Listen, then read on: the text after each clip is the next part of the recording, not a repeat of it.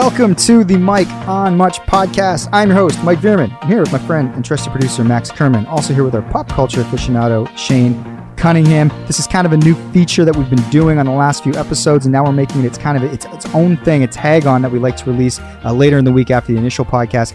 It's listener mailbag. Uh, as you guys know, we've been asking you to submit stuff on Instagram, Twitter, all that stuff, and you guys have been doing it. So our producer, Maxi Boy, is going to curate the questions, and we're going to answer some for you.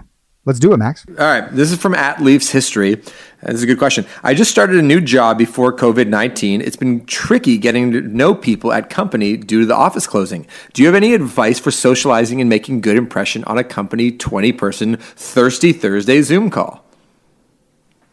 Uh, let's start with uh, you, Shane. Oh, this is easy. Uh, no, I don't have any advice for that.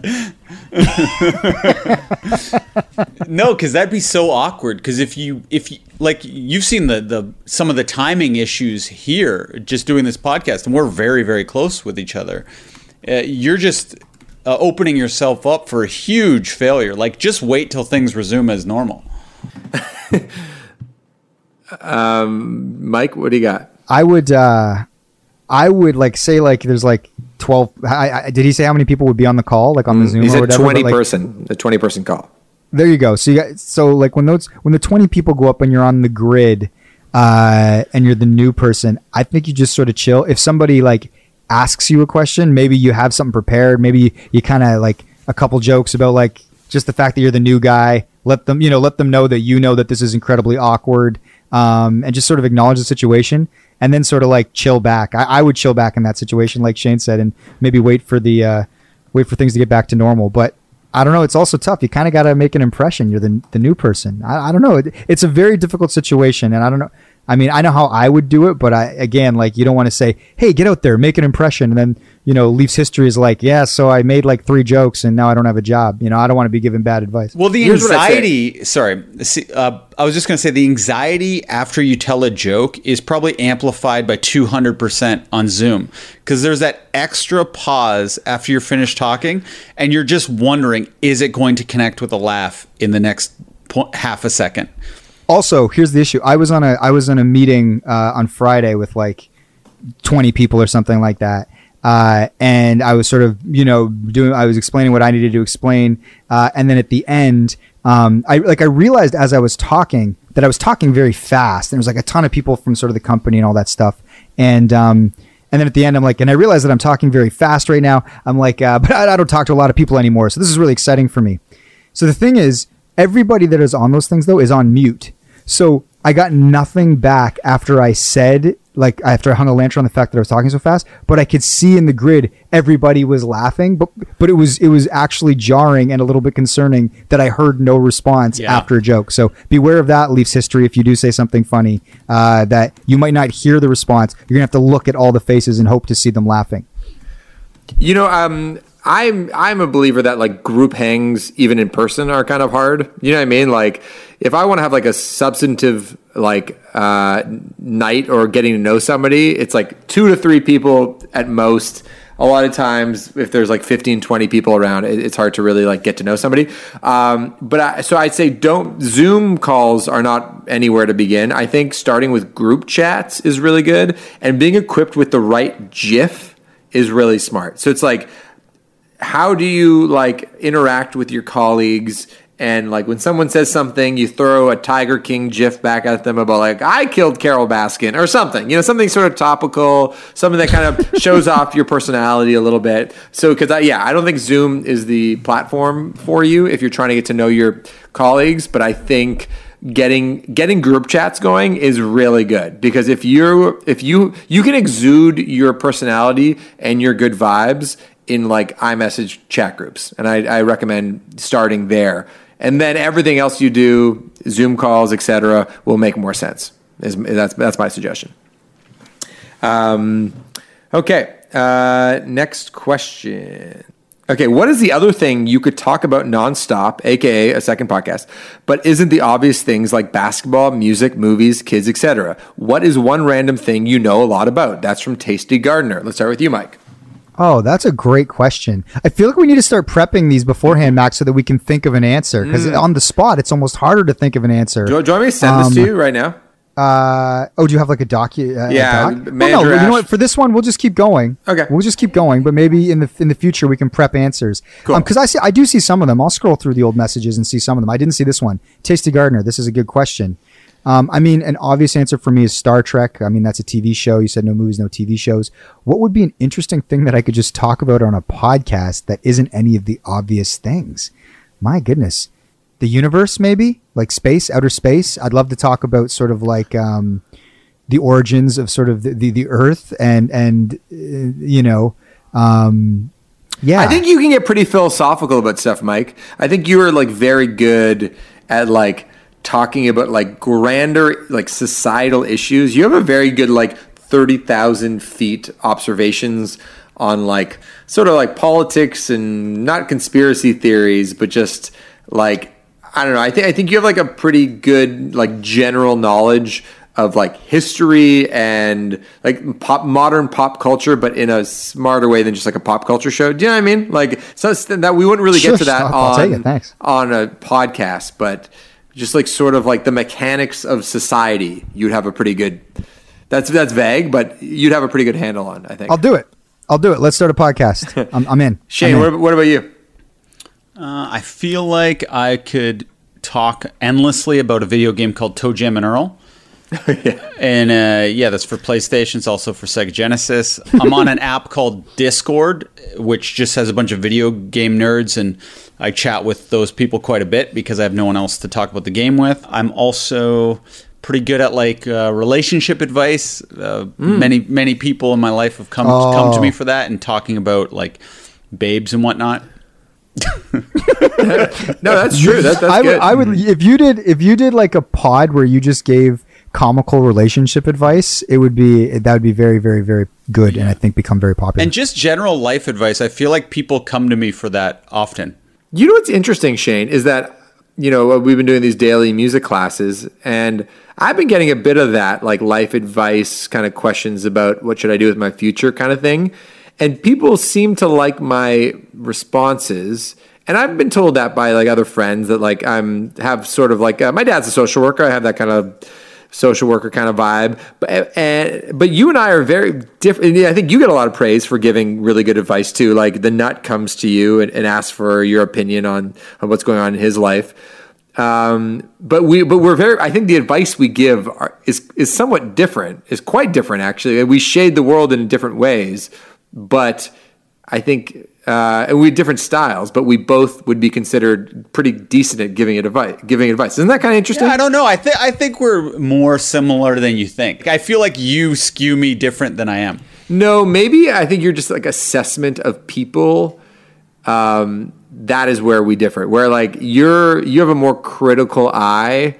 And I think, and I really like listening to you give advice because because you're like, no, no, his intentions are this, and then I go, oh, oh yeah. I never would have thought that's what that person's intentions were, but the way you lay it out, I'm like, oh wow, like where I'm more like simple about it, I suppose. And, and, and I think both of you guys are, have a lot more of a critical eye than I do when it comes well, to like assessing hard. Human dynamic to, uh, in situations. Because you're like the uh, the hottest girl in the room at all times, right? Like uh, so everyone's kissing my ass. So everyone's kissing your ass. So you kind of yeah, have a enough. distorted view of, of people, maybe, or yeah, how no, a person yeah. is because they treat you differently than they might treat someone else. You're not wrong. You're not wrong. Um, I'd say, I don't know. Uh, no, but yeah, I mean, uh, band uh, acclaim aside, I think I've always had that disposition too. Like, I don't think, sure, like people treat me a certain way and maybe I've gotten used to that, but I, I think I've always had a general, like a pretty similar impression of people throughout my whole life. Um, I think one thing that I could probably talk about is um, like sort of like, this is, I'm probably not qualified to talk about this at all, but like organizational, like psychology and like teamwork and stuff. Cause I think about that a lot. And I think I have a lot to say on it when it comes to, you know, kind of teamwork, like whether it's band stuff or this, or, uh, you know, I feel like everything I do is part of a, part of a collective. And not to yeah. say that I'm like the greatest leader or anything like that, but I, but I definitely think about it a lot. And yeah. that would be something interesting I could talk about, I think. Um, Yeah, I could see that. Yeah. Uh, okay. Uh, Uh, hi, guys. Big fan of the pod. I'm a first-year student at University of Ottawa, and my, as my year got cut due to Corona.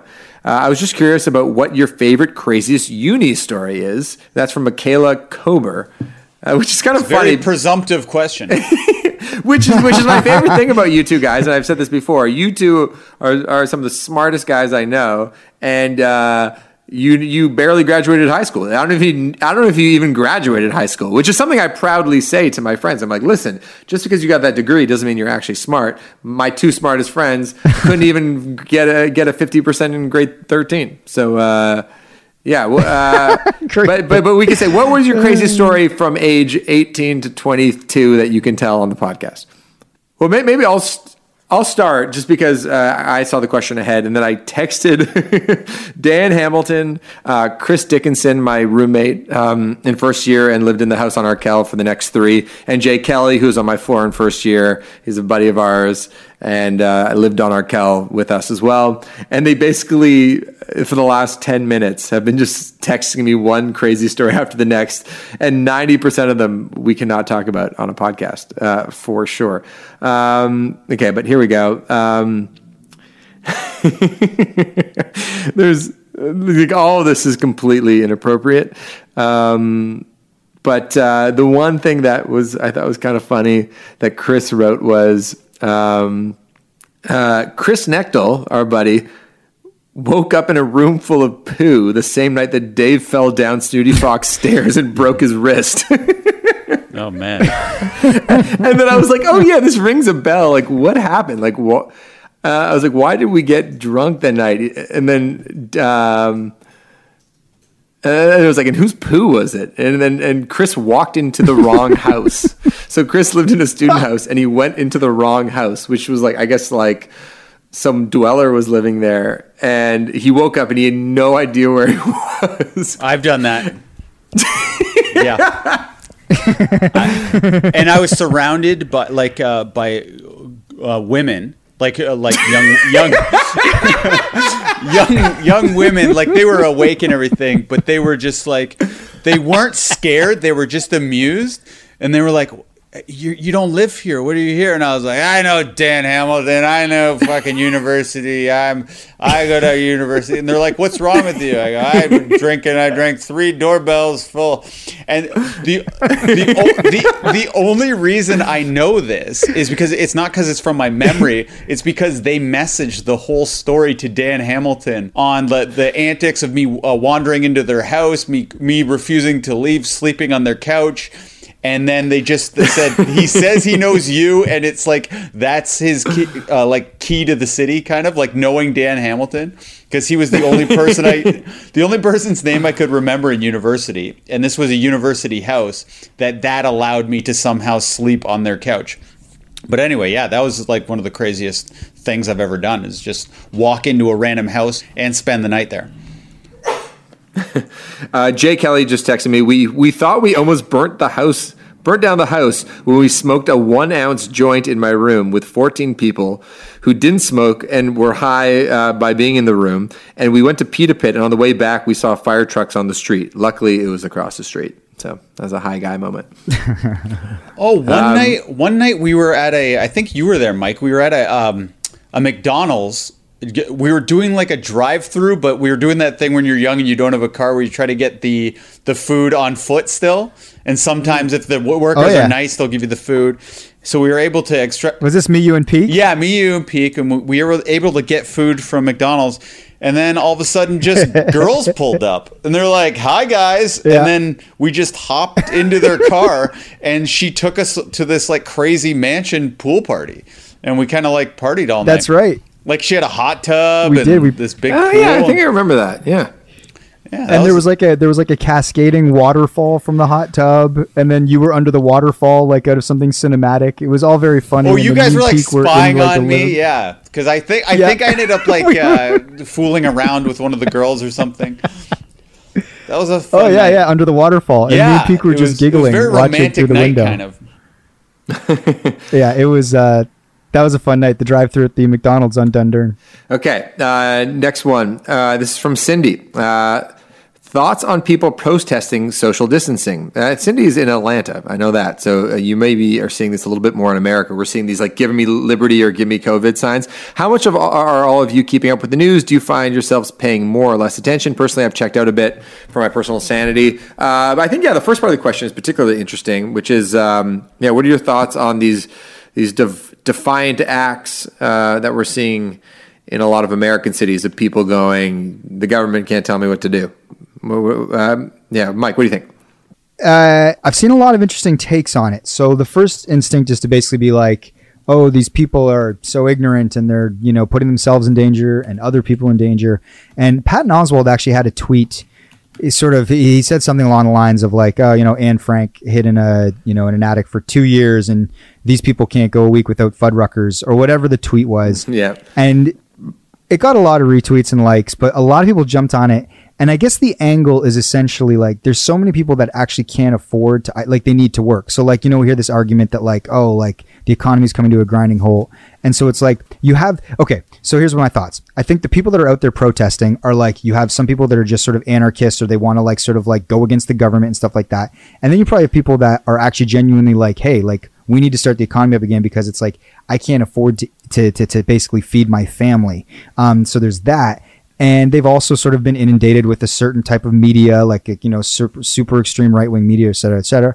Um, the thing that doesn't help is like whatever these people's reason for going out and protesting and saying, you know, America, we're liberated people. You can't make us stay in our homes. Whatever the reason is that's putting them out there. I know the one thing that probably doesn't help is super rich people that actually aren't worried during this. They're like, just stay inside mm. for two months. It's because those people can afford to stay inside for two months. So it's it's hard. Again, this gets back to our conversation from last podcast about messaging, who's saying it, where it's coming from.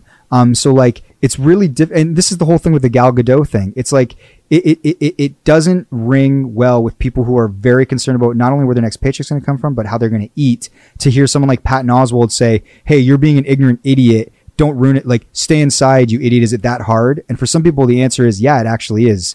Um, so yeah, I, I, I mean, obviously my thoughts are like, we should all stay inside. This is a pandemic. People are going to die. You know, I get all that, but I also sort of understand maybe some of the anger of the people, people that I went to high school with on my Facebook that are like, when are things going to start up again? You know what I mean? Like they're genuinely scared. They have families, things like that. Like I understand how antsy everybody is. And so it's hard for me to be like, just chill out. It's like, obvi- like, you know, I, I'm lucky enough to have a little bit of a cushion. So I try to have empathy that way for the people out there. That being said, the people that are just trying to like be anarchists or be like, fuck that, I'm, I'm an anti-vaxxer, or I don't tell me what to do. I think that's sort of a different thing. And, you know, that, those are my thoughts on it. Shane? It does feel like the people are protesting know that their protest isn't going to do anything. In fact, it's going to make it worse. Like it's going to prolong all of this. So I don't think it's an intelligent move. It feels like a willful ignorance just to be like defiant. And also it feels like a lot of these people protesting, it's less about them actually going back to work and more about other people going back to work for them so they can put themselves in danger to meet their non-essential needs. Like um, I'm seeing a lot of signs with people saying they want to get their hair cut, for example. Yeah, I didn't see the, the the Patton tweet, but the Fuddruckers thing kind of sticks out to me. And I know he's a comedian. I know part of comedians' whole deal is just like, you're going to like insult people and make fun of people's like worst insecurities. But like, uh, you know, as you're saying, Mike, about like celebrities being a little tone deaf, Patton Oswalt is a rich dude that probably lives in L A. And like, as soon as you go after like the middle America thing, that just like anybody who was like, eh, maybe I'll, you know, Trump, maybe not so much, maybe maybe I'll vote for Biden. And then like, oh, hold on a second. Patton Oswalt is, is making fun of the fact that I like to eat at Fuddruckers. You know what? Fuck him. I know he's campaigning for Joe Biden probably. And I'm just going to go vote for Trump again. I just think it actually does a disservice. I think it's just as a comedian, you want to think of the funniest fast food chain name. And that one wins. But to me, Fuddruckers is like a middle America signifier. You know what I, I mean? I love Fuddruckers. Like, do you? Oh, it's amazing. Have you ever been? Uh, no, never been. All right. So, yeah. Yeah. Yeah, I think the other thing... Yeah, it is funny. No, no, totally. And it's whatever. It's a, a totally fine joke. I just think that there's like a bit of a disconnect when it comes to uh, people either making fun of the... Like, okay, on one hand, I totally don't have any sympathy for people that are out there going like, give me COVID or give me liberty or whatever. It's like, you guys are being, I think, objectively foolish right now and pr- going to prolong this thing, as you say, Shane. But on the other hand, you know, there's a lot of people struggling out there. A lot of people don't have backyards. A lot of people that are really poor. They're acting out. They're acting out in ways that if they had um, more in their lives, they probably wouldn't. If they had a really nice backyard and a flush bank account, they probably wouldn't be out there protesting, right? So it's just like, okay, you, you have you have sympathy for their situation, because I know I act out, you know, when the Wi-Fi wasn't working fucking twenty minutes ago. So I understand that people can like be unreasonable. Um, yeah, and then it goes to like, uh, yeah, back to the messaging angle. It's like, okay, how do you how do you get these people to listen up? And I think there's always going to be a, se- a segment though of the po- population that are going to be like that. Like, I think, like, in Canada, there's probably, there are people. We saw this guy in Vancouver who was parading around the streets going, the government's telling us what to do, fuck the government. Seth Rogen made fun of him in a funny way, I thought. Um, and I think in America, because it's ten times the population of Canada, you just see, uh, and, and the news coverage is is more sensationalist. You just see that happen. It's in your screen a little bit more. But I think there's going to be, no matter what country you're in, a small portion of the population that are just going to be defiant, even if they're mm-hmm. being foolish. I guess the point is, is like, is there any amount of shaming or making fun of them that can change their mind? Or is there like a better way to reach out to them to get them in, in to go back inside? which, which is, you know, the thing is, uh, unless them or their family members get sick, they're going to think that they're right. You know what I mean? And that's it. They're basically just going to have to like, they're going to have to learn the hard way, or they're going to feel justified in their defiance. And it's just kind of like this weird, sad situation. But they probably all think that we're weird and sad and we're all sheep that are just listening to our governments. But I don't know. I think that there's like critical thinking, and I think that there's like, there's, there's sort of like a reasonable amount of like, like, I, I, I agree with you guys. Like, I don't, like, I think what, I think going out and protesting like the, the sort of isolation measures um, and being defiant at this point is so, Um, I don't agree with it. I don't agree with it at all. I'm just saying that like seeing the sentiment start to change on, you know, the discourse, just whether it's on Twitter or Facebook or whatever, people are starting to get antsy. Um, I have empathy for those people, even if I disagree or I would live differently. I'm just very much like, yeah. ah, I, I can kind of see where it's creeping in. Yeah. The, the other thing, which yeah. is makes this matter more confusing, uh, especially for these people, is that in, you know, you look at the graph of America and, and it's like it's skyrocketing and it's a real problem. It's worse than every other country in the world. But the the cases are mostly concentrated in, you know, New York City, Boston's really bad, and a bunch of other sort of urban centers. Meanwhile, then you have the rest of the country that's sort of like locked down as well. And there's probably a lot of communities that have hardly felt it and are going, I don't get this at all. Like, why do I have to obey this like federal thing? And even though there's obviously good scientific reason to obey it, they just like, they, it hasn't touched their life in any personal way, which exacerbates the whole thing, because they, they're really like, why are we, why do we have to do what all these New Yorkers are doing? I, I live thousands of miles away from these people. Fuck this. So I, I get that instinct, but obviously that's why there's, you know, scientists uh, involved that are telling us what to do. Okay, uh, question for the mailbag. I'm like ninety percent sure I saw Mikey V in the Arkells Kiss Cam video, which inspires the question, what music video, past or present, would make would Mike, Max, Shane, Erica want to be a cameo in if they could, or have a cameo in if they could? Personally, I would want to be in Blink's uh, first date video. Were you in the Kiss Cam video, Mike? I was. We shot it at, uh, I think, Edgefest. Uh, I, I can't oh. remember who directed that video. It was Maya and Nadia. Predict. Yeah, yeah. And everybody's staring into the camera. It's like kind of like these, it's kind of like this nice summer oh, vibey wow. thing. And they were getting shots from around there. And so I, I was walking, our, our band played there too, that, that, that specific show. And I was walking, we were backstage, we'd done playing, we were just drinking. It was like a nice, awesome summer day. And uh, they were like, "Can we get a shot?" And we just stood there. I think I think Adam from The Reason might have been standing next to me in the shot. Oh, okay, there's just one, one quick clip, uh, and that's that's Kiss Cam. Yeah, but um, good eye. Uh, what video would we want to appear in? That's a good question. Thriller? No, actually, maybe not. That doesn't age well. Um, I'm trying to think of like iconic videos. Like uh, you could say Thriller. Like, Thriller's uh, we'll, fine. We'll be like, do the zombie dance. Yeah. Um, yeah, I, the only videos I can think of like are ones from my childhood, because the more recent ones, I don't have quite a good memory of. Um, I'd say, oh, actually, you know what? This is America. Um, um, Donald Glover. Are there any white people in that video? I don't think so. Maybe I couldn't be in that video. Uh, I think that's the point of the video. No, I take that back. Um, I'll go with, um, ooh, is there like a Backstreet Boys video or a Britney Spears video? I'd be a Britney Spears backup dancer. I'm going to go with that.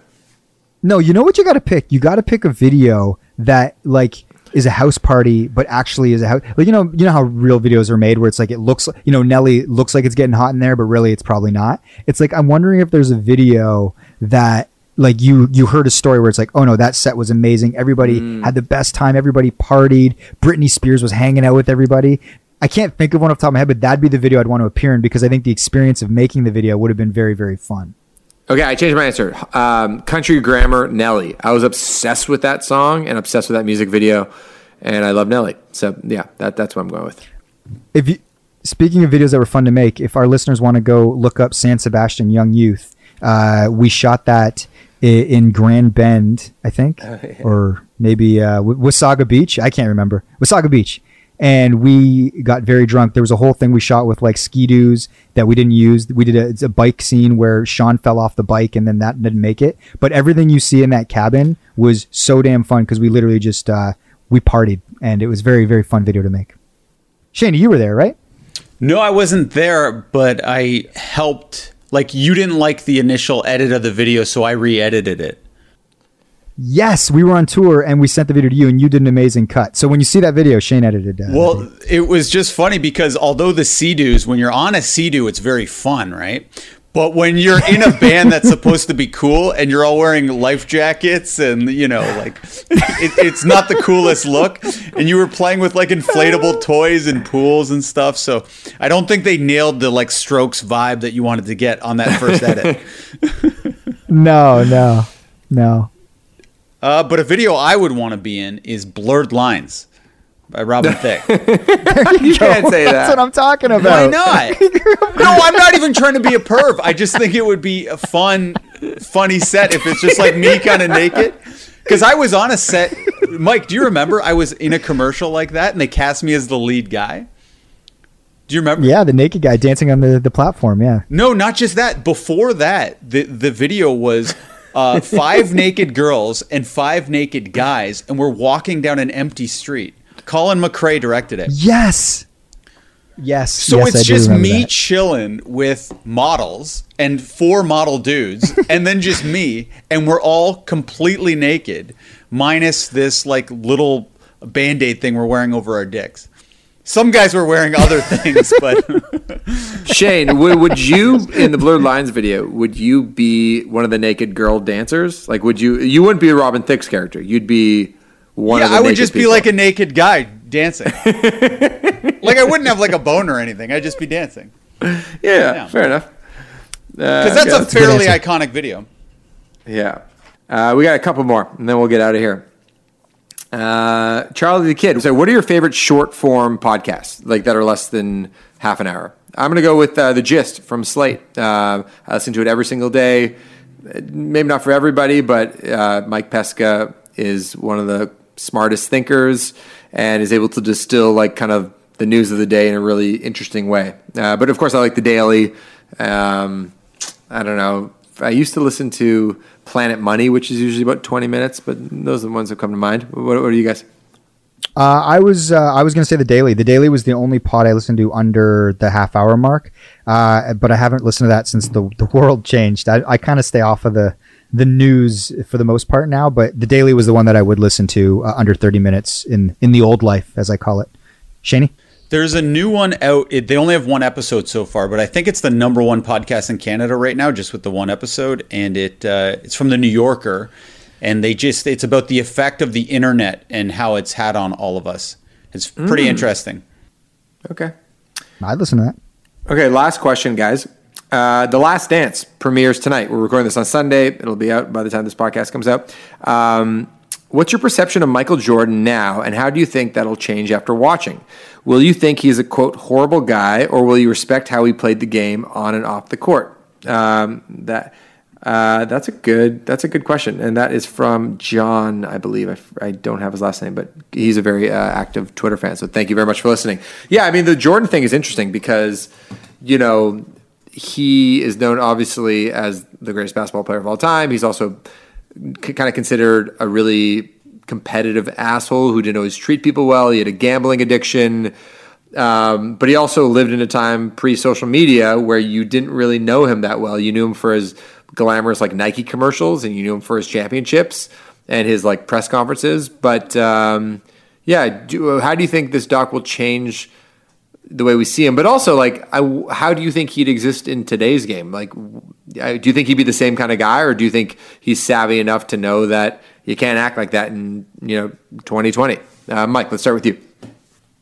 I think I think to the second question about how he would exist in today's game, I think the way that people perceived Kobe would be pretty close. Kobe was pretty close to Michael in the way that he would sort of like alienate teammates, how he would be incredibly difficult on them. If he had a teammate he perceived as like inferior, he would ride that person, whether it was like Smush Parker or somebody. And people just kind of like, you know, they kind of lionized Kobe uh, in spite of the fact that maybe he wasn't a great teammate. And then Kobe obviously became a lot better as a teammate in the last couple of years as he sort of softened up. As far as Michael Jordan and the way that this doc will change the way people think about him, here's what I think. I think basketball fans already know that Michael is sort of like um, a maniacal, competitive, maybe uh, not the most uh, appealing person. Uh, so I, I feel like for basketball fans, this is going to sort of confirm all of the stories they've read, either in like the Jordan rules or like in articles or like from other players and stories like that.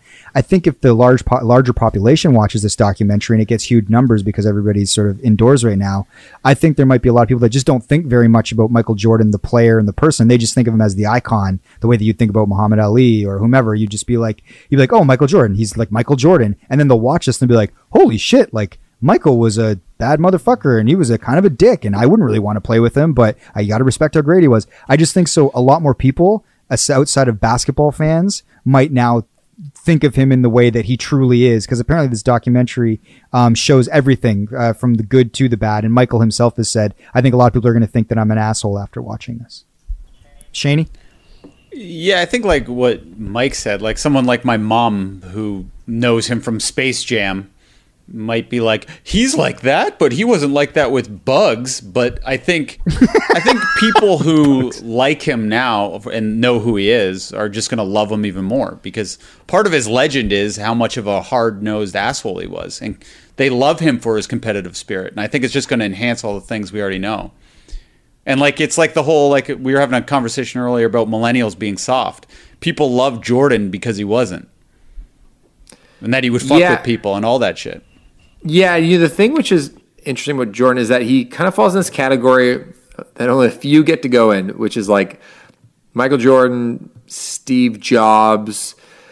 Uh, name another person who is totally at the top of their profession and also an asshole. Because anybody else who's not them is just considered like, fuck that guy, they're an asshole. Like, um, but, who's the woman who runs Vogue? What's her name? Oh, Anna like, Wintour? Uh, yeah.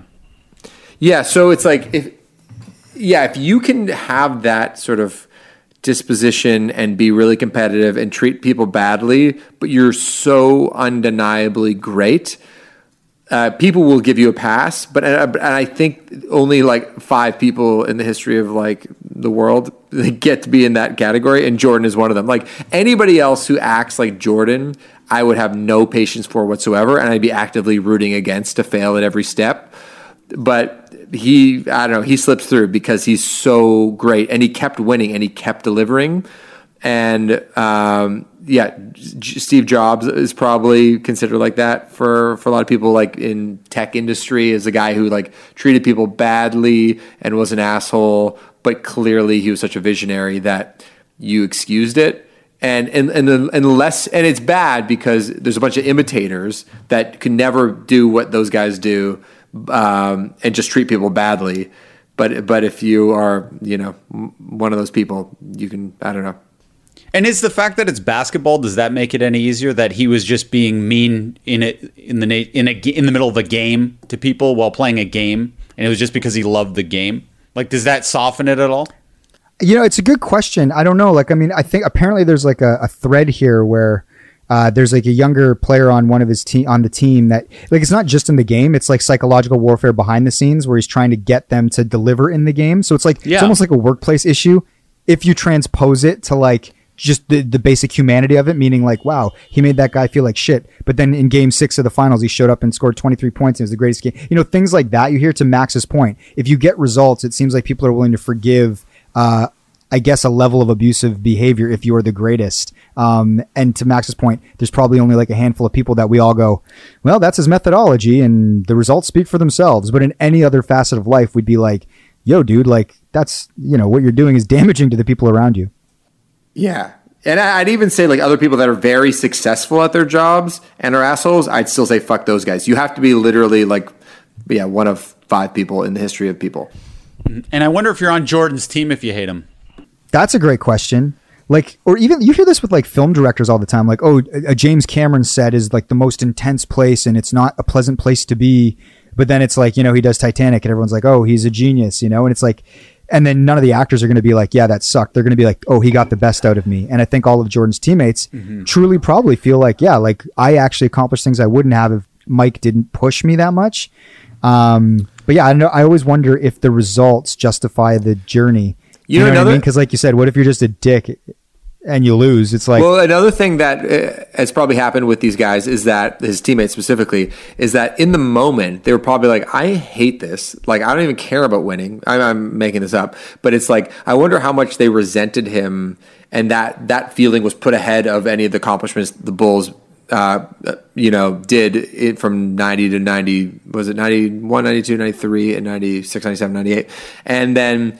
But in the preceding years, people go, you were a champion. You played with Jordan. And they've been, all those guys have been getting the shine of Jordan. So I wonder if their memory and their feelings of that time have changed, where they go, ah, you know what? I fucking hated it in the moment. I hated Jordan. I didn't even want to be there. But it has actually made my life way, way better because I'm a champion and everybody kisses my ass all the time. So it was okay. Yeah, I bet you their feelings have changed over the course of time. Yeah, I've heard a lot of Jordan stories and they're always told with a smile and a laugh. So okay, let's wrap it up. That's good.